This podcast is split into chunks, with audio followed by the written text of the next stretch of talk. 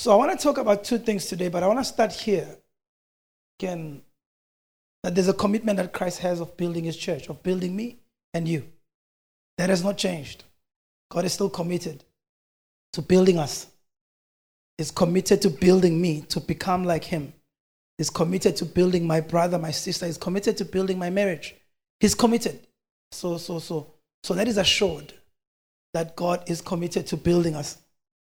And and for me, one of the things that, that are in my heart, even as we pray today, something I felt yesterday that is quite big, is that God is determined that we're in a season of breaking out as LSA.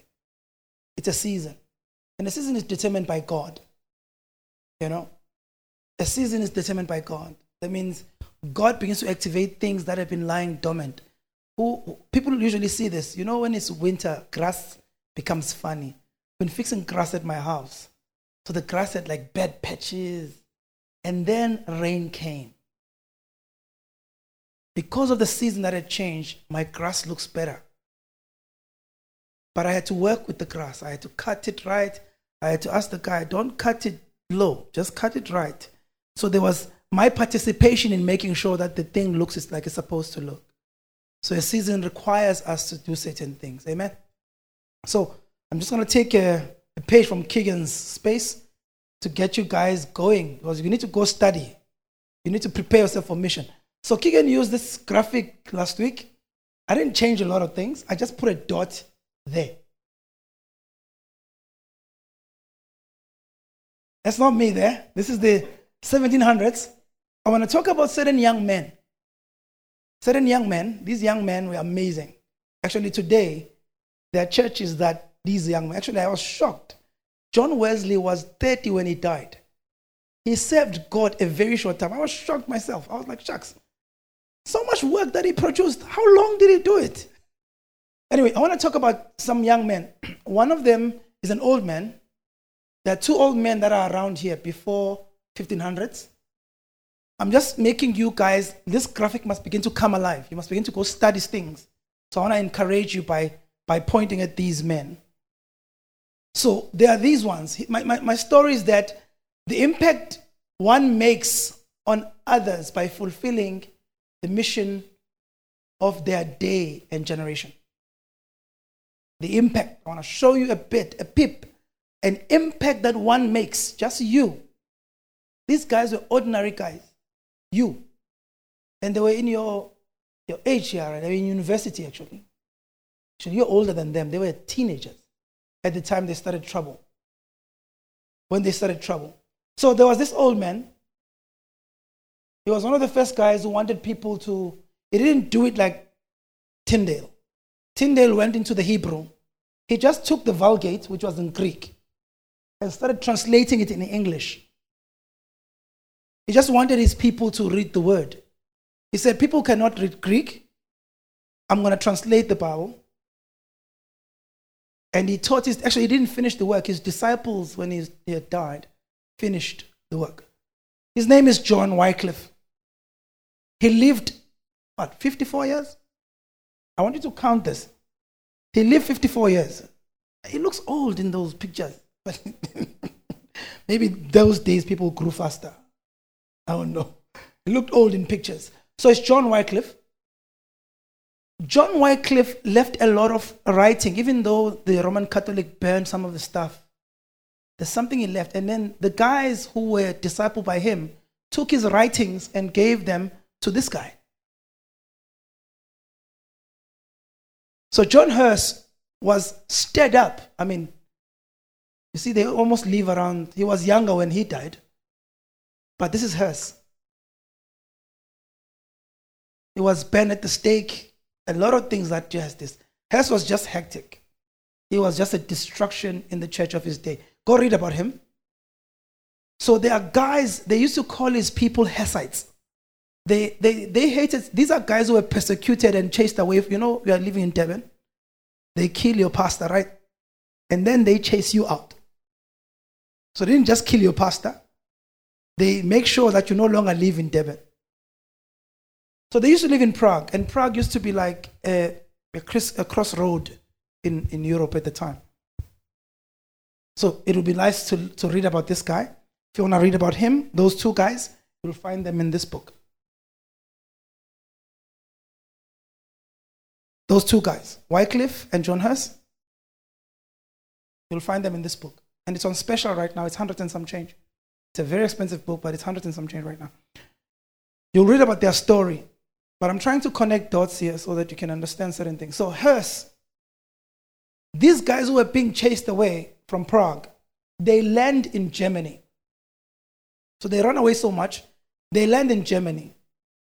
And they meet this guy, Count Zinzendorf. He was a very rich guy, a noble. He had inherited land from his, you know, noble people inherit stuff. They just inherit stuff. And there was a church that was, there was a Lutheran church that was planted by the Lutheran guys in the place that he actually had land in. So he accommodated these running guys. And these running guys began a group called the Moravians. And these guys were the first ones to actually determine to do missionary work, to get out of Europe and Germany and actually go out to preach the word. I'll tell you a bit about them later.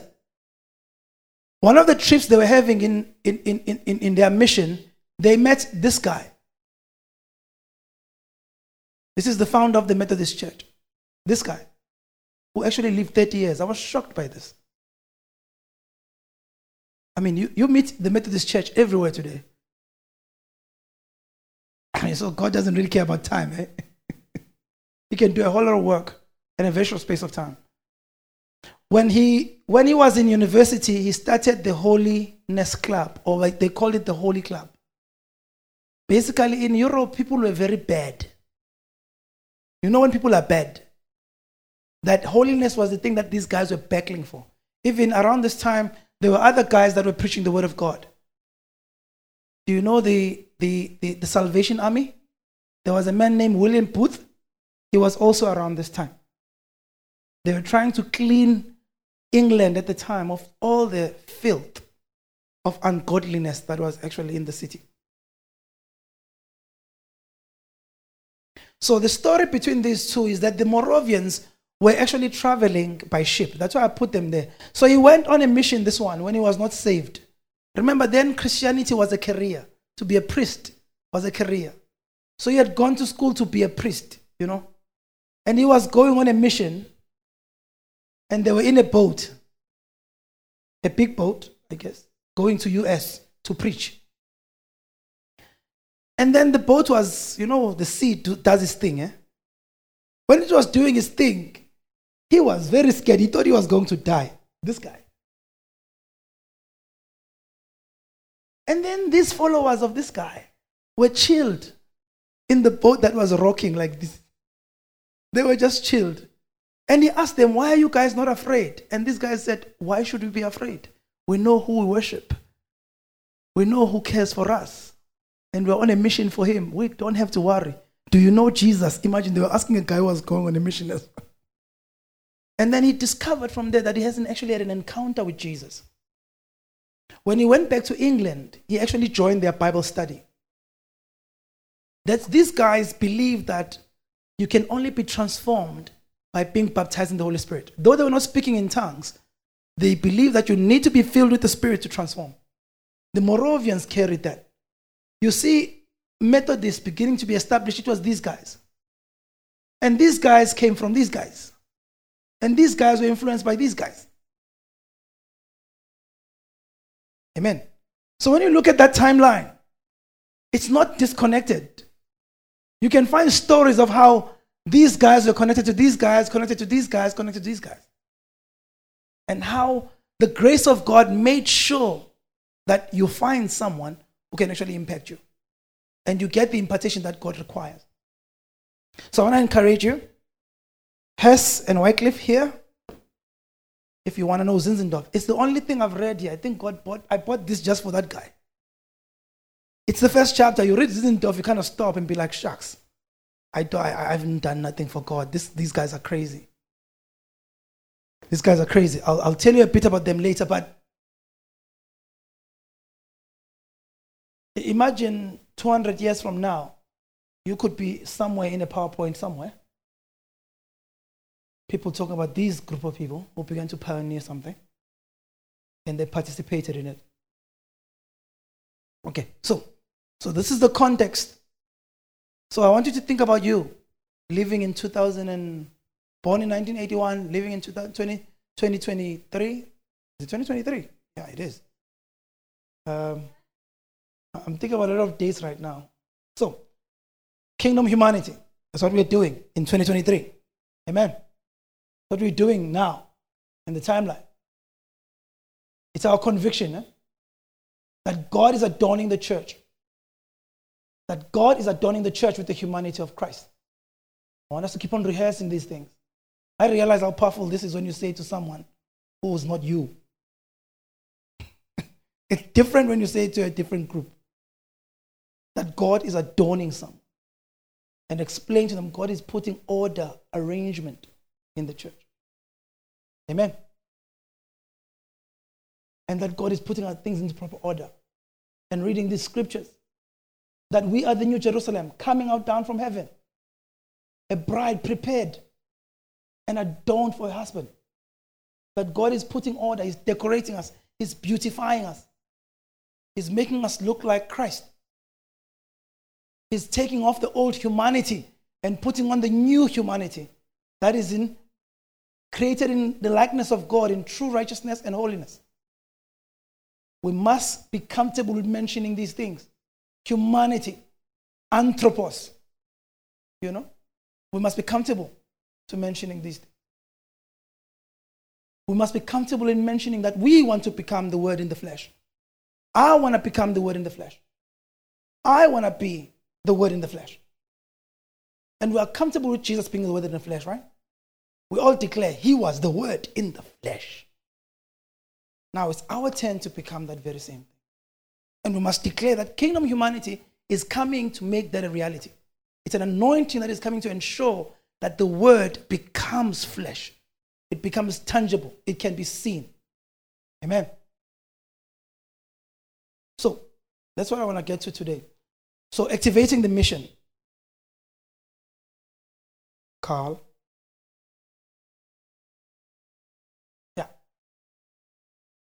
So, kingdom mission activation. I want to I wanna, I wanna be on activation a bit today because that's what we experienced this weekend. And that's what Robert is experiencing in UAE. And I want to talk a bit about that. I want to talk about two things mission and sacrifice, and mission, change, and transformation. I want to talk about these two things. And I want us to really, really think about our lives. Think about our lives.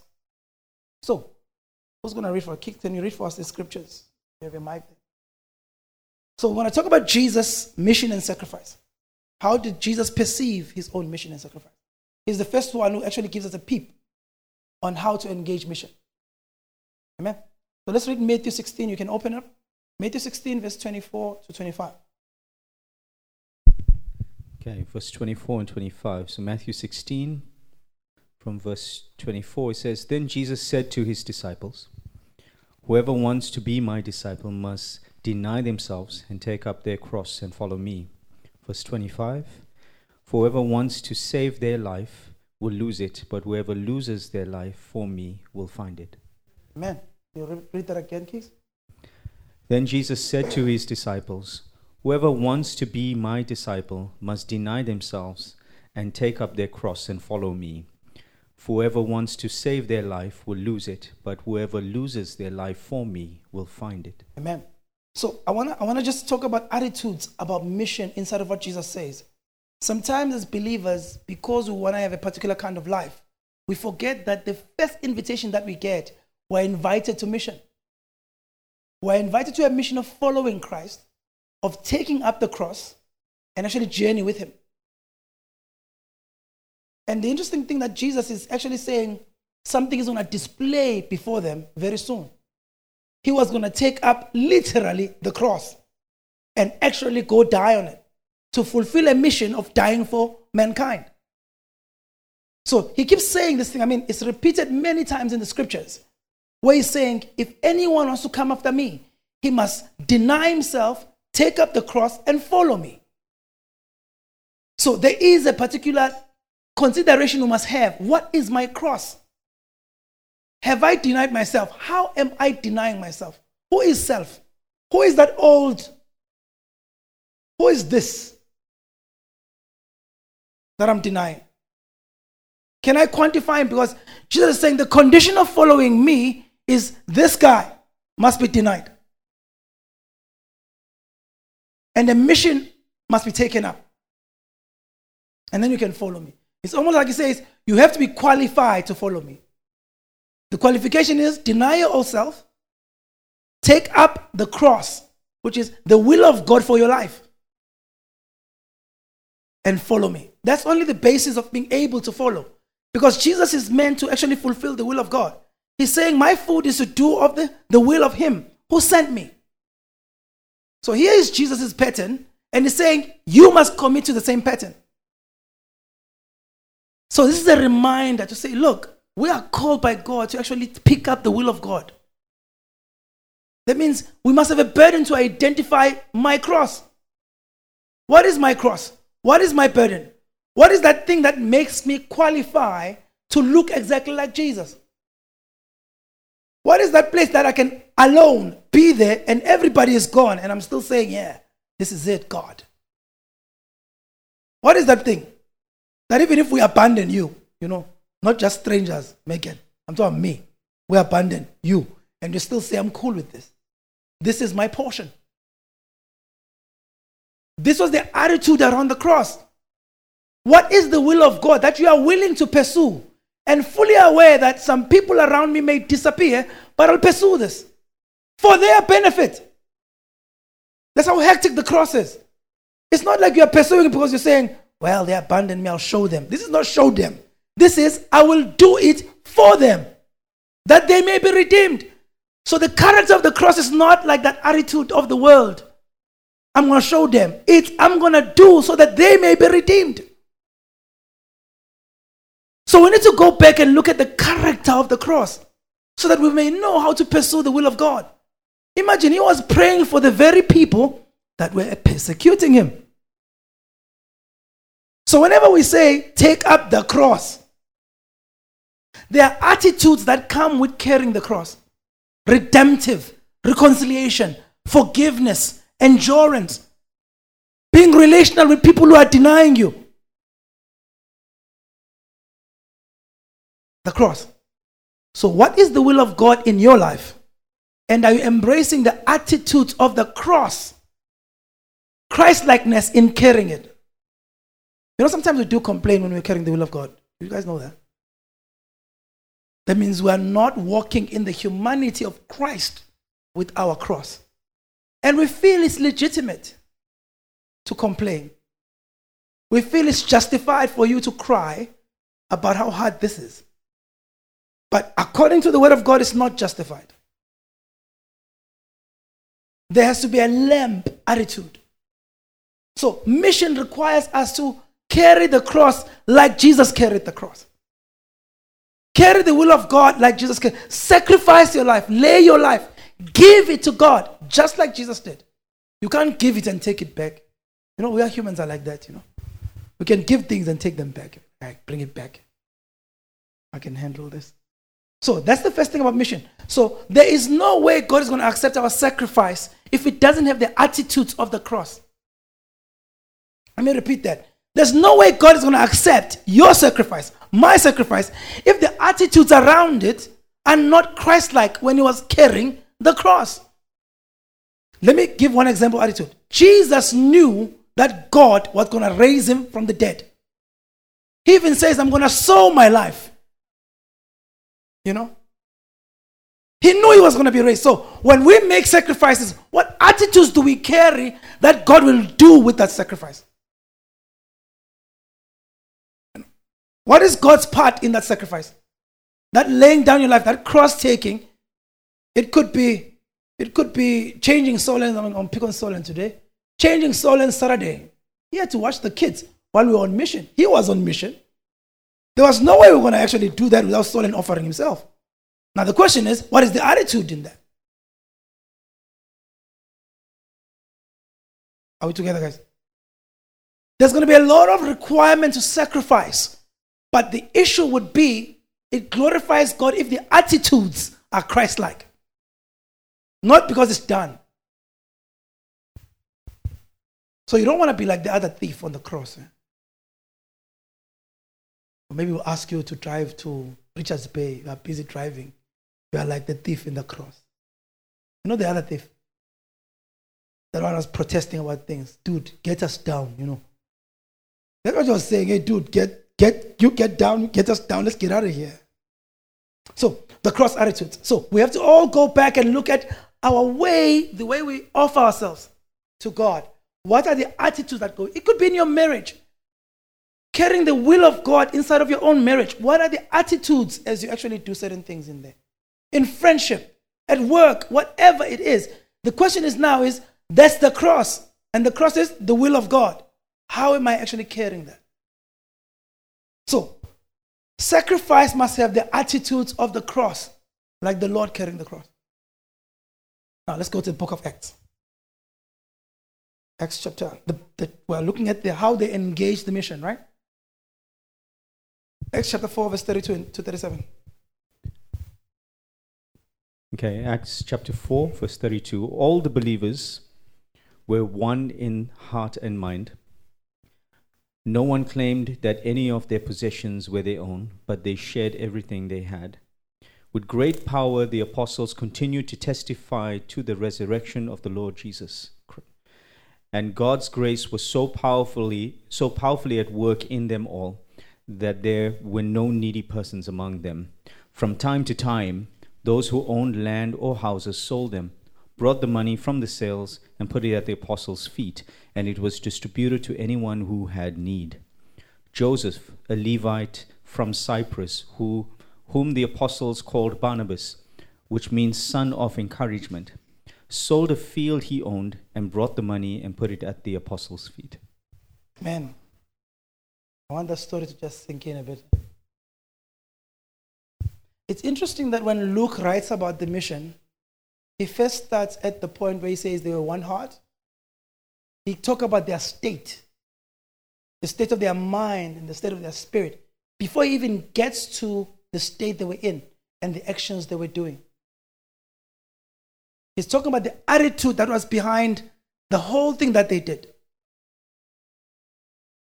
He speaks about their attitude. They were in one mind and in one spirit. And he begins to talk about their, their care for one another. No one said, This is mine. You know, I grew up with brothers. I know those who grew up with, you know, there are people we call in Zulu, Ontoyami. It's my thing. Those who grew Ontoyami, you know, it's my thing. You know, those who have siblings, you know those guys, right? I mean, they will just tell you, do not touch that thing, it's mine. It's, it's either a t shirt or a jean or whatever. We both can fit in the jean, and I need the jean, but the brother is saying, do not dare touch that thing. And there was like six of us, boys. Can you imagine?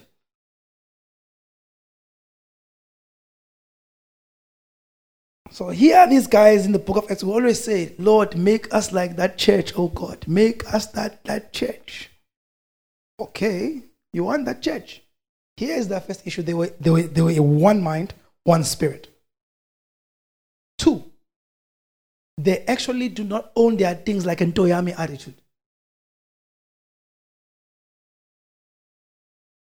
It is your car, we don't deny that. But the way of owning it was different. It meant other people had access to that car, that house, that money. It's something I used to do. I used to be a secretary of an organization one day. I used to take people's money. That was just me. I was always like that. No, no, it wasn't tax collectors. It was like, guys, we, we, we need we, we need to have a budget to help students so so that we can have food. Everybody that came money from home, bring it to the secretary. He's gonna sort you guys out. It was just an attitude and maybe it was just me being me. But the idea was we, there was a collective care. That means the, the, the, the 300 rands you came from home with, it was ours now. It wasn't yours. So that's the other attitude. So they were one mind, one spirit, right? Then the second issue was that they owned resources collectively to make sure that no one had need amongst them. It's interesting, then it goes on to talk about then how the, the gospel spread. And it speaks about how they actually sacrifice to actually make the gospel spread. You know, we, we, whenever we talk about Barnabas, we don't talk about when we first introduced in the story. The first time you hear about Barnabas that goes and look for Paul, it's when he was selling his house. I don't know what that means for you, but the idea is that there is no mission advance without sacrifice. So if we want the word to go all out to people, there is a level of sacrifice. I'm not sure what it means for you. I know what it means for me. There is a level of sacrifice that is required to make mission move,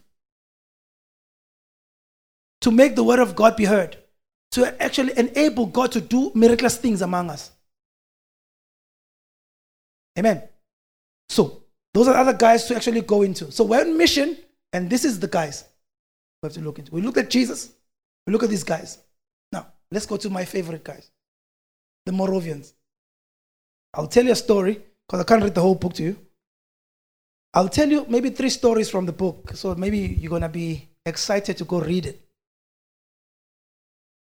So, one of the things they did Actually, still even being, being done today. But it, it ended, one, the first one ended years back. They, they, they were so, they so wanted to share the gospel amongst themselves to other people who haven't heard the gospel. They would sell themselves to slavery. So, two young men determined that those slaves need to hear the gospel.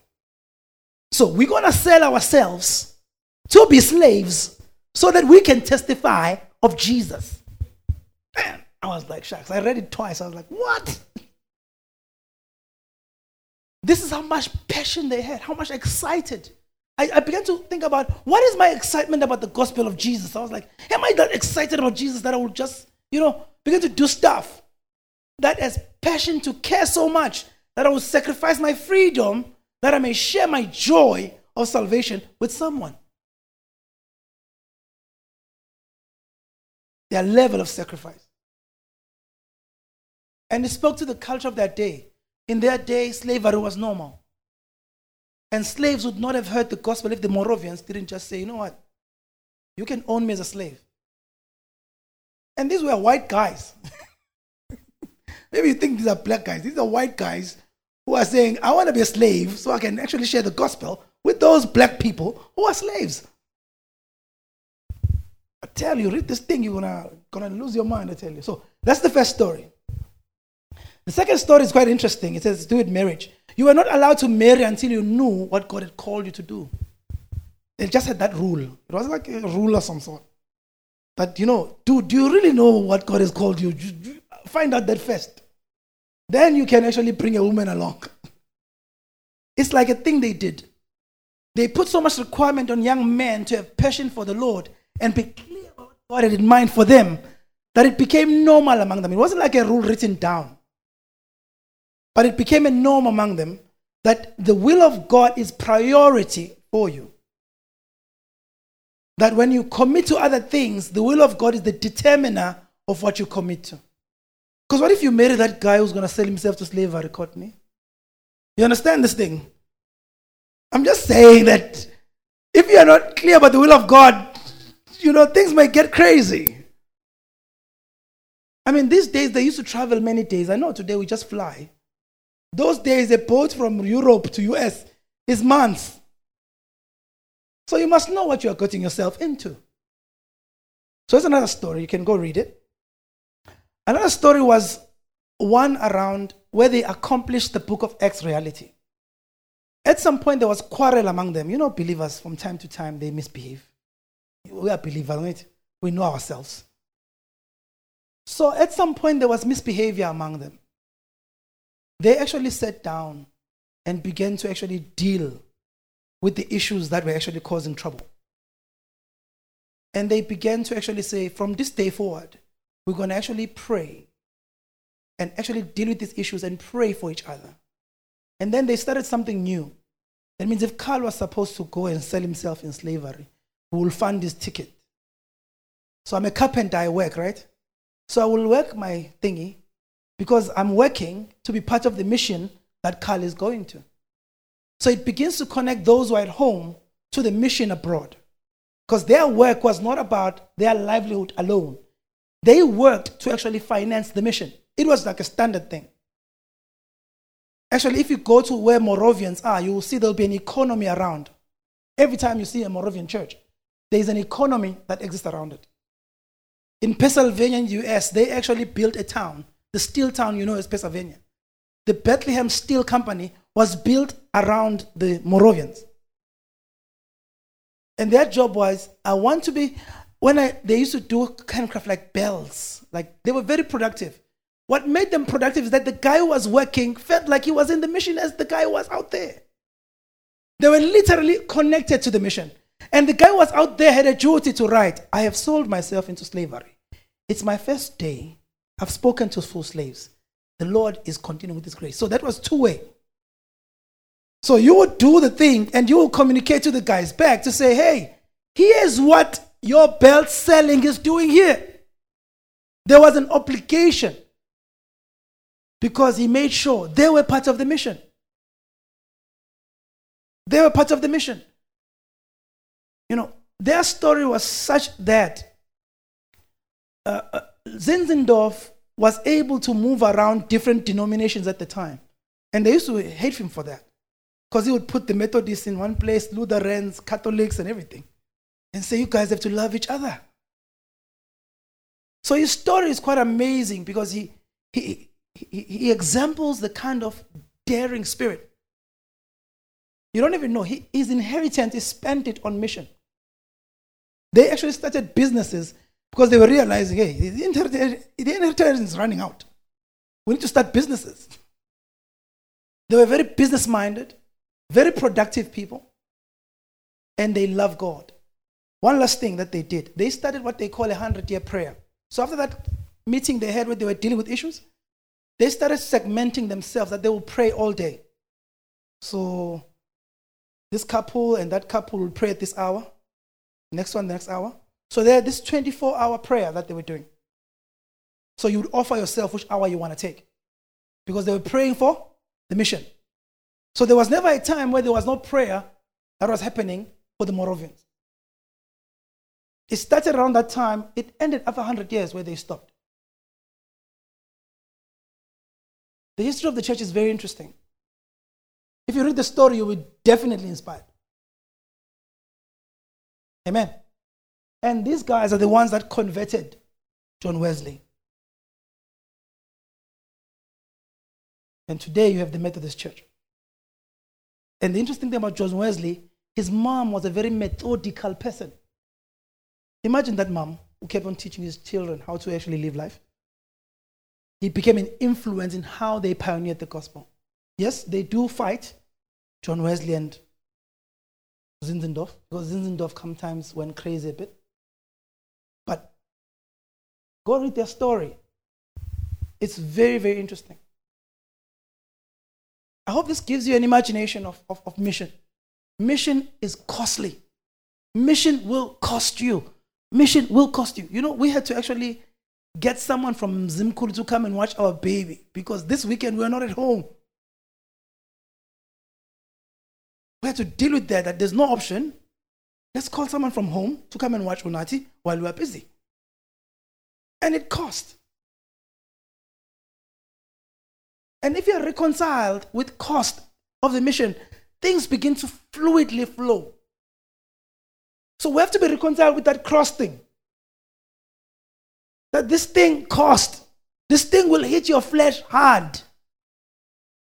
It's a given, it's part of the package. This thing will cost you.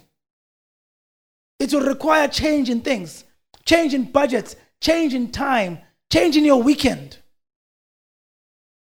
It's a requires stuff. So, just to ins- be inspired, read about these guys. Man, it's like a movie. Or if you don't want to read, let me make you cheat. On YouTube, you can just type Zinzendorf. There will be various people who talk about his life. You can type John Hus.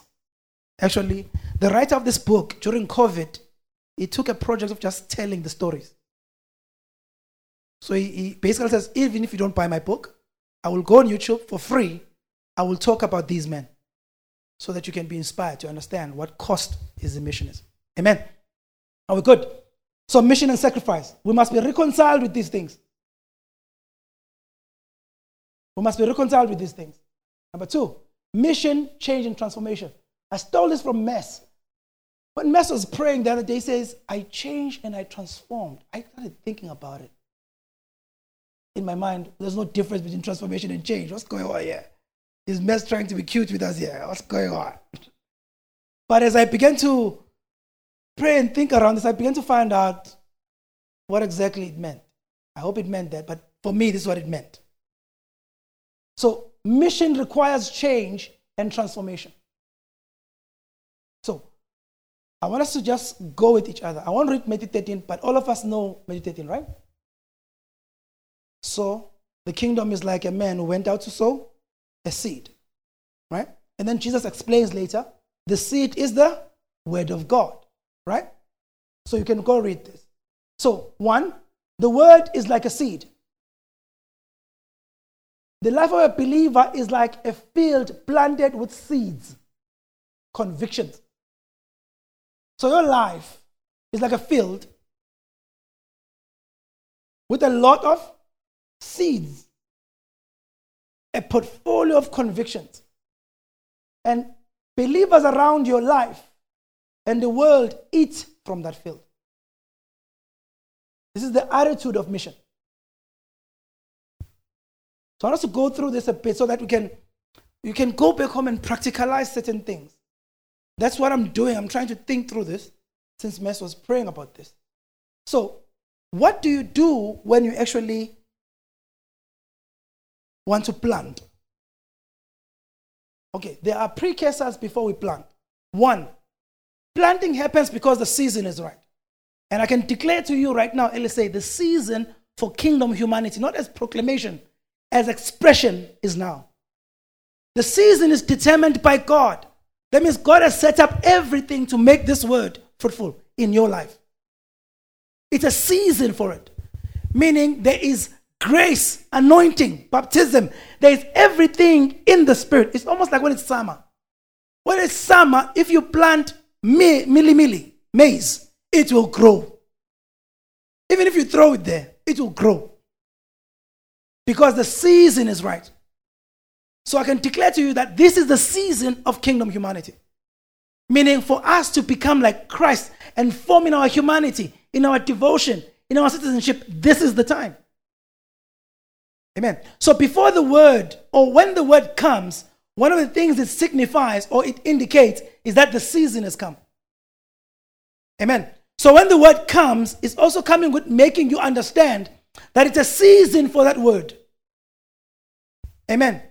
So before we even get to the planting part, when the word is proclaimed, it's telling you something. Or if you don't understand, then you will miss the season. Usually that's what happens. When you not understand that the word is not coming just to you, it's coming to tell you about the time you live in. Amen. When the word of God is proclaimed, it's not just about changing your life, it's telling you also about the reality of the world you live in. What is God actually up to? So, seasons are revealed by the word of God. Amen. So, before a, a farmer plants, one of the things they check is season. So, when the word of God becomes available, it's beginning to tell you something. Amen. Number two, before a farmer plants, he must have the seed. That means you must receive the word. You must know. Actually, a farmer will never move sometimes when he doesn't have the seed. There's no point of clearing your land when you don't have the seed. So it means I actually have identified this thing I'm going to plant. It is that thing that I possess that moves me to action. Let's go again. It is possessing the seed. It is that conviction that it is time for this thing that makes me move to action. So one of the things that the farmer does is clear the land. Clearing the land is removing things that are not needed there. So it's when we talk about change. This is not transformation. Let's not confuse changes with transformation. Let's not confuse change. This is this is this is changing the environment. This is changing friends, changing timetable, changing your route, removing things that are not supposed to be in your garden at that time. I don't know what it is for you, but you must identify the things you must clear out. And God can help you. I actually like the idea of clearing with fire. You know, sometimes God baptizes you, you begin to see things in your life that are not supposed to be there just because the Spirit of God came on you. So, and sometimes it's other people that come and help you clear. So it's not only God who helps you clear, other people can tell you, look, man, you need to remove that thing in your life. And sometimes that thing is not a wrong thing, it's just not a correct thing in that season. It is not good to plant with that thing in that place. So we have to clear the land. You have to go and roam around your life and say, what are things that are actually taking away the attention from the Word of God? They need to be cleared out. Conversations will help you clear things up. So, clearing is the first change. So, these are changes. This is not transformation. Sometimes when we, we, we, we, we let go of something, we think we've changed. We, we think we've transformed. We've not transformed. We've just started a process towards transformation. Okay? So, clearing things that don't need to be there. That's number one. Number two, tilt the land. Now, clearing things that are sitting. Tend the soil. And again, tending the soil can be done individually, can be done with the help of significant grace, can be done by others as well. People can help tilt your heart, you know, and poke you a bit. See if you still get easily angered, you know. You have the patience, you know. Tilting the soil, removing things like anger, envy, lust, whatever that needs to be tilted deep, remove it. Whatever pathway that needs to be closed, close it. Tilting makes the place clear. You know, sometimes you tilt a, a garden, there are pathways. When you tilt it, you remove even the pathways that have been there historically. So, what is soul preparation for you? What is that thing that you begin to say, this, this thing has been in my life for a very long time? It's been a thing for me. But since I'm preparing for this seed of mission, I'm going to remove this road. So, tilting has to do with removing things that are established. The other one is removing things that are just in, you know, obvious. This one has to do with stones and deep weeds, and these are things that have been in your life for ages. Cultures, way of thinking about various things. It could be thinking about your time, about your spouse, about your children, about your home. There are attitudes that you carry that needs to be tilted out, that are not suitable for mission. So you need to kind of check attitudes. Maybe why don't I have more believers friends? It's just a culture of your life. That's why believers are not your friends. That's how it is. There are attitudes you have towards believers. That's why you don't have believer friends. That's just how it is. If you wanted a believer friend, you'll find one. There are attitudes that makes you find believer friends. Spaces you create, environments you craft to welcome people in your space that you may find friends who will refresh you. So tilting has to do with turning the soil, finding out why this thing is not the way it's supposed to be. So tilting is not like clearing. Clearing is easy, I'll show you. Very easy. You can just put fire, boom, cleared. But fire doesn't remove the weeds. Old attitudes, your way of life that you've had for ages, that is actually preventing you to embrace mission and embrace the fullness of the Word of God in your life. So we have to tilt the soil and prepare the soil. I mean, it's a tedious work, I tell you. You know, when you're doing it with this, it feels like you are finding things, I mean, rocks, stuff. You, you begin to get irritated. That's how crazy it is. And things, some of the things that are stubborn. There's a tree in my house. It's a, it's a, in a quarter pear tree. Shucks, man. That thing grows without even having leaves. Imagine that thing. It just grows. It has leaves without. You're like, I've cut the tree. No, it still has leaves. And I'm determined I'm going to remove that thing. I want to put some, something there. So tilting is that. It's finding a stubborn thing and begin to have a mission of removing it. Again, that's not transformation. That's change. Things you need to change. These are just changes. Removing the tree, removing the weeds, removing the stones, removing. You are still actually preparing the soil. Sometimes this is the, one of the costliest thing in farming. To just prepare the soil. So go identify things that are culture, that have been old, that are just not consistent with the life that God has to give you now. Friendships, your routines. You know, some, some routines are just crazy. Just a routine. It's just a thing. You didn't even, it just came. You don't even know how it came about. It's just there. You know that I'm going to do this and this, and I'm going to do this. So tilt that out. It's a routine, and you know yourself. You know this. I know my routine. I know that this routine. This one needs uprooting, needs, you know. So, machinery, like serious stuff, like, you know. Um, no, but this is true. This is, we're humans, we know this. Just a, a routine, you know. Even if people disturb it, you kind of change your face. They disturb that routine. That's the routine that is preventing you to have new friends. It's that routine. So preparing the soil has to do with the changes you make that uproot stuff. So you want to prepare the soil. I'm sure there are things that are coming in your mind that you can note down and say, yeah, prepare the soil. Fencing, boundaries. Boundaries. Those who farm know this. If there's no boundaries around your garden, hey, things come, eh? you need to build new boundaries. People need to kind of see the environment that there is activity that is actually taking place in there. Boundaries also do the thing of highlighting. Boundaries highlight. It makes people kind of, when they approach, they're like, hey, there's a boundary here.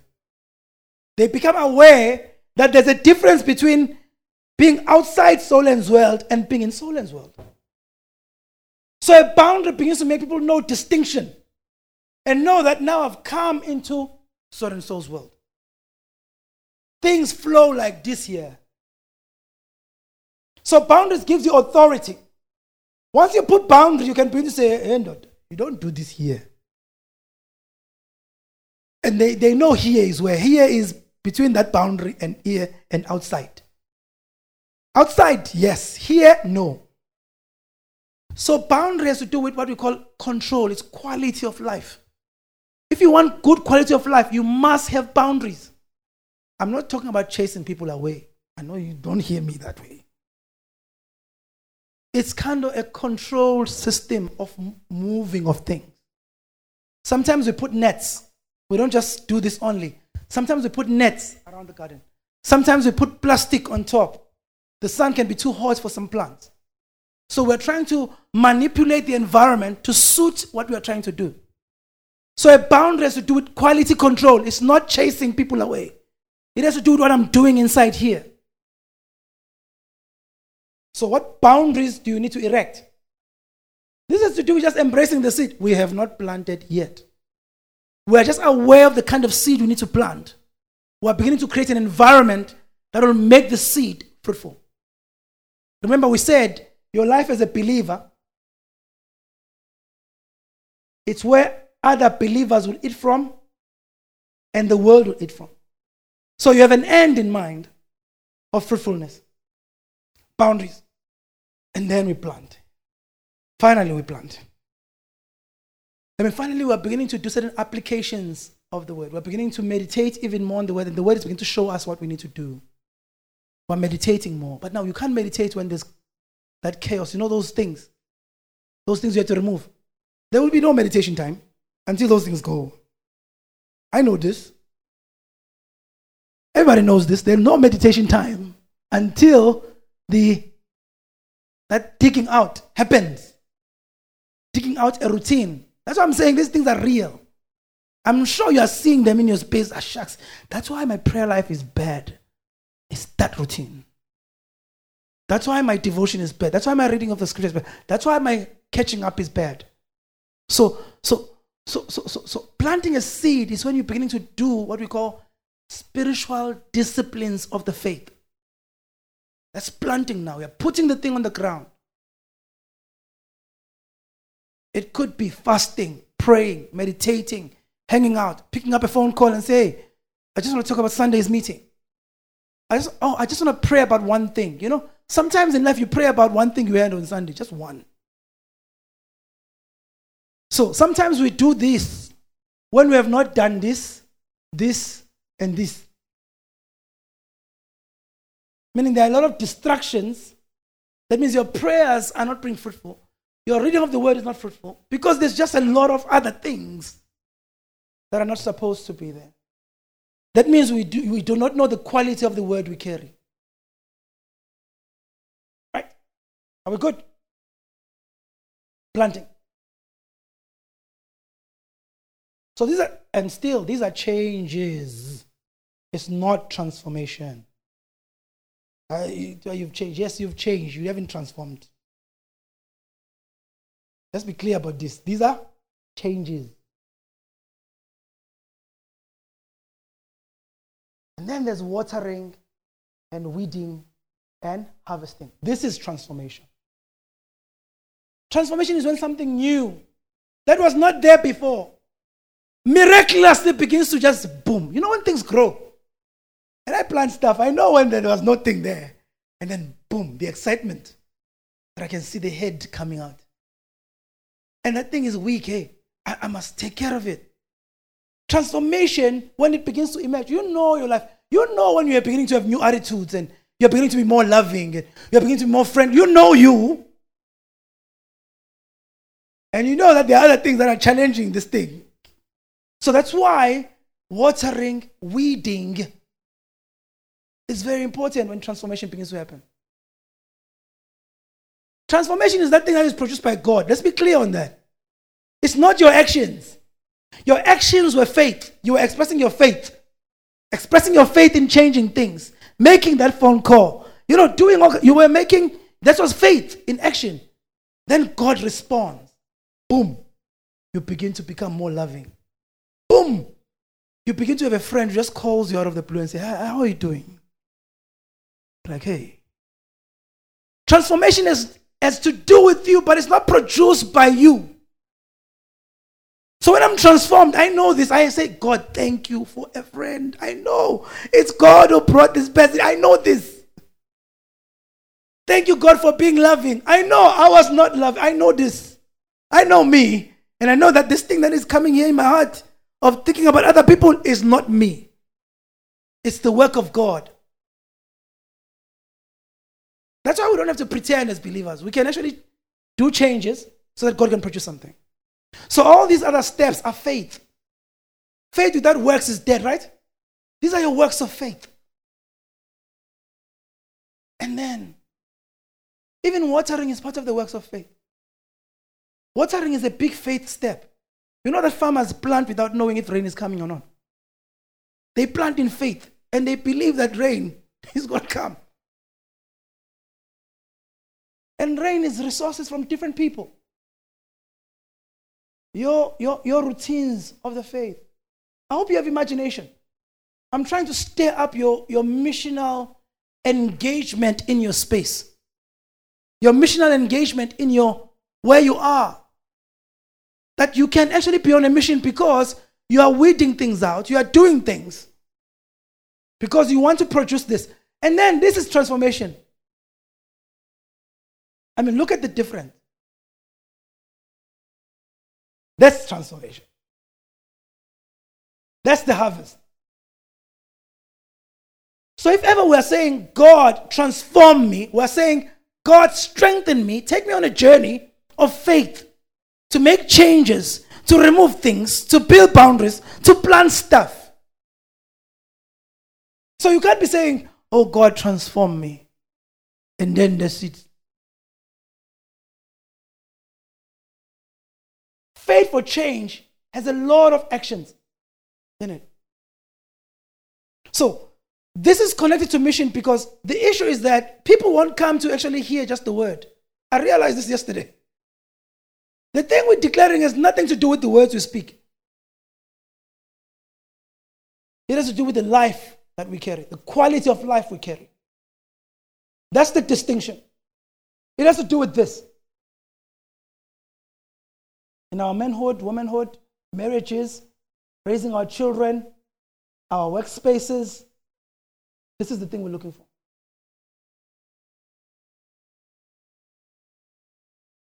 Are we good? That's why I'm encouraging you to find some inspiration, to see these guys doing their thing.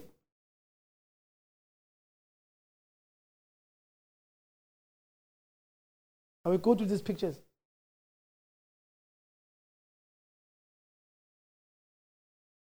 This is your life.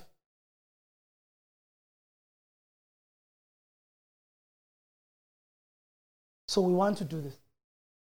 Want to hear the word of God and be aware of the convictions in our life. We want to prepare the soil and plant the seed. We want to water and continuously care for the soil so there could be harvest.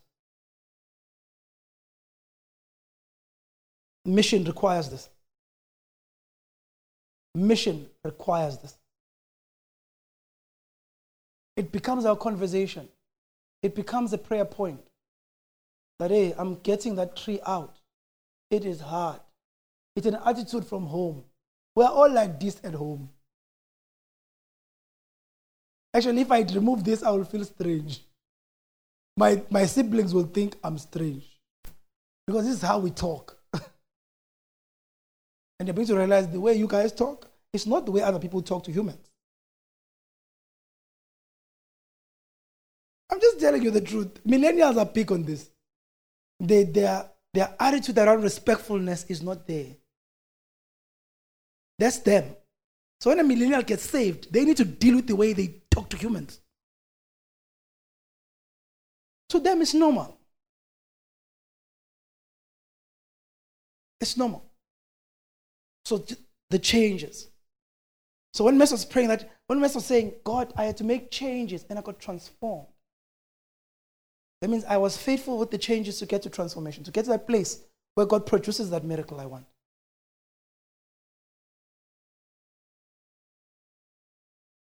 And this mission requires. So, our action points, all these things that have been given, have to be sitting on this. Our action points are good, are part of that whole thing of planting and whatever. We've written the thing down, it's available. There it is. We're able to proclaim it clearly. We, we, we have the booklet, we have the, we even actually put the poster now as a banner. You see? There it is. We have the form.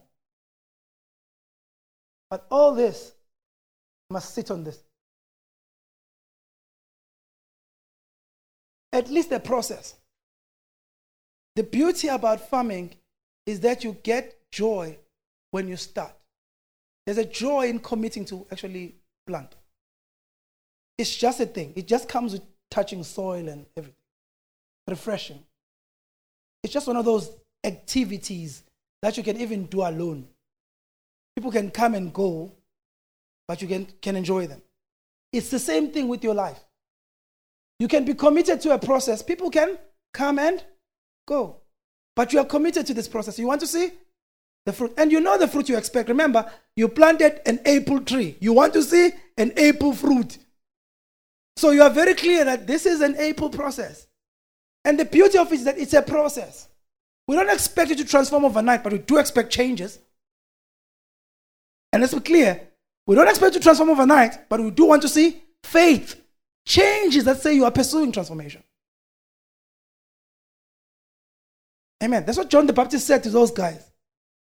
Why are you coming here when you have not even started to actually change? Why are you committing to this word when there is no sense that you've received the word?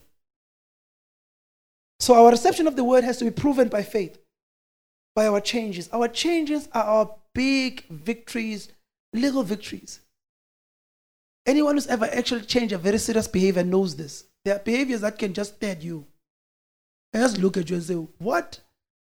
I've been here for 17 years. What are you talking about? You want me to move? I one day you move the thing. The next day you've forgotten that you've moved it. You are back with it. I'm talking about behavioral change. Changes that habits that are just there that will always poke you. A road, you know, those walkways that are not built by people have been walking there for a very long time. It takes a lot to actually make people stop walking there. You must block the road, cut the grass, make sure that grass grows back there. This is how tough this thing is. And what's tough is that God has to make that grass grow. It's not you. It's not the stopping the people. It's not God has to make it grow. And that's the challenge that we usually have with transformation. We think changes are going to make the thing move fast. No. It does not move fast because you want it now. It's just the way God designed it. It's a process. It means we have to have attitudes around this grace, patience, love. Love for yourself. Because when you're changing, sometimes you cannot like yourself. I know this, you just hate yourself a bit. Lord, I don't like me. I hate me now. I hate this behavior. So we have to have grace, attitudes that really make us walk joyously in transformation. Walk joyously in transformation. It makes this thing nice. Now you have something to reflect on, testify about, and even impart. That means the circle of life is not run by the past. The circle of engagement is run by you. Your life, what you are doing, your faith, the changes you're making, the transformation you're beginning to see. So, this will be activated by us being really fruitful or engaging the process towards fruitfulness. Cycle of engagement. And it's going to be powerful. I assure you. One engagement we had, Eh, it was Bahle testifying about New Year's resolutions. It exploded in our meeting. You know, just the changes around New Year's resolution. She dropped a bomb on us. Everybody was clear about New Year's like a revelation. Everybody was sorted. And we worship God around it. She imparted something in us from her own process. This is what cycle of engagement looks like. You are bringing this thing. And it doesn't have to get here. Even this can be a moment. Even this can be a moment. All these changes, because remember, these changes are inspired by conviction. These are seeds.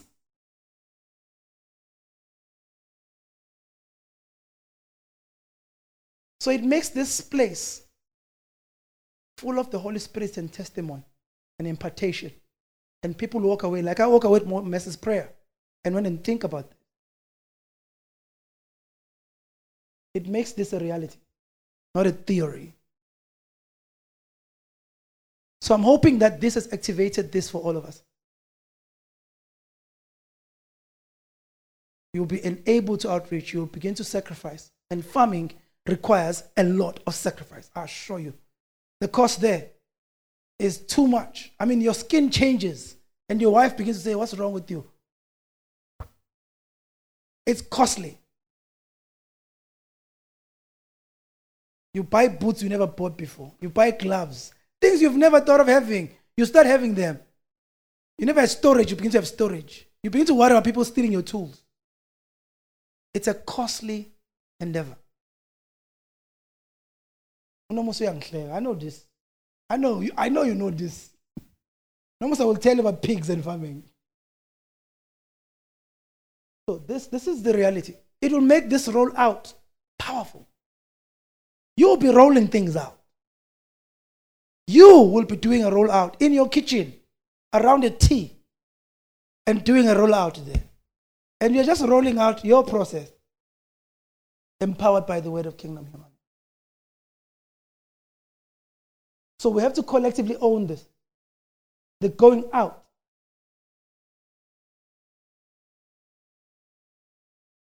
Because we need to do this. Amen. This is what we want to do.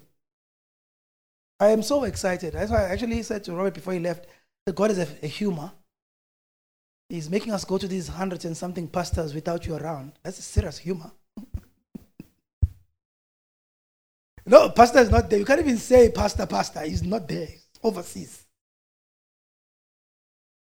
He's overseas. You have to deliver your process, your change, your life has to be the one that witnesses of the life that God has been building inside of you. It brought us to a new place of confidence it brought us into participation that we can collectively carry. And it's not because it's pastors.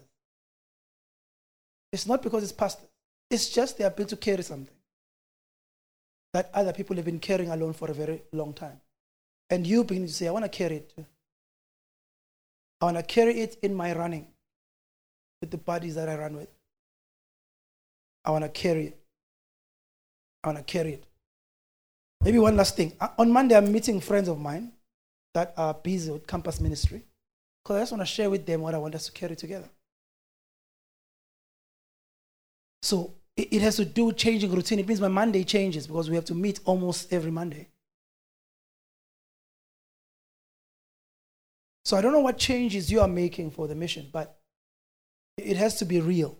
It has to be something you can come and reflect with us. I want to visit your house and we have a, a mini cycle of engagement. Tell me some stories. I love stories. I told you a lot of stories today. There's a lot of. I even read some stories. You know, stories are nice. They're encouraging. You walk out full of faith with stories. There's an old man I listen to. His name is John Ali. I mean, this old man has stories for days. Hey, when I listen to his stories, I come back full of Jesus. like, oh man, I need to listen to him some more. He will tell you story because it's literally is sharing really life, what is actually taking place inside of him. So I want to know what is taking place inside of you. So we can have a very powerful reflection and testimony and impartation. I want your life to impart something inside of me. I want your life to be this. I can walk around your life and, and eat some fruit. And you can tell me stories about, hey, that line, Mr. Mafun, we're producing this. It was tough, hey telling stories about something that has been produced, how tough it was. Or something in process that, hey, this thing is coming, but it hasn't come yet. Amen. We want to be like this. We want to be full of mission. We want to all participate. We want to all participate. I want stories. I mean, if I was telling me stories, I was like, yeah, nice stories. I'm energized. I want to go do some more stories for myself. You know, the book of Acts is stories. I know sometimes when you read the Bible, you think it's like, it's stories. Luke just wrote them. And you read them, you're like, wow. So, whatever you get wild about your story, I want to go, wow. This happened. We need to write it down. Amen. Let's stand up. We want to have stories.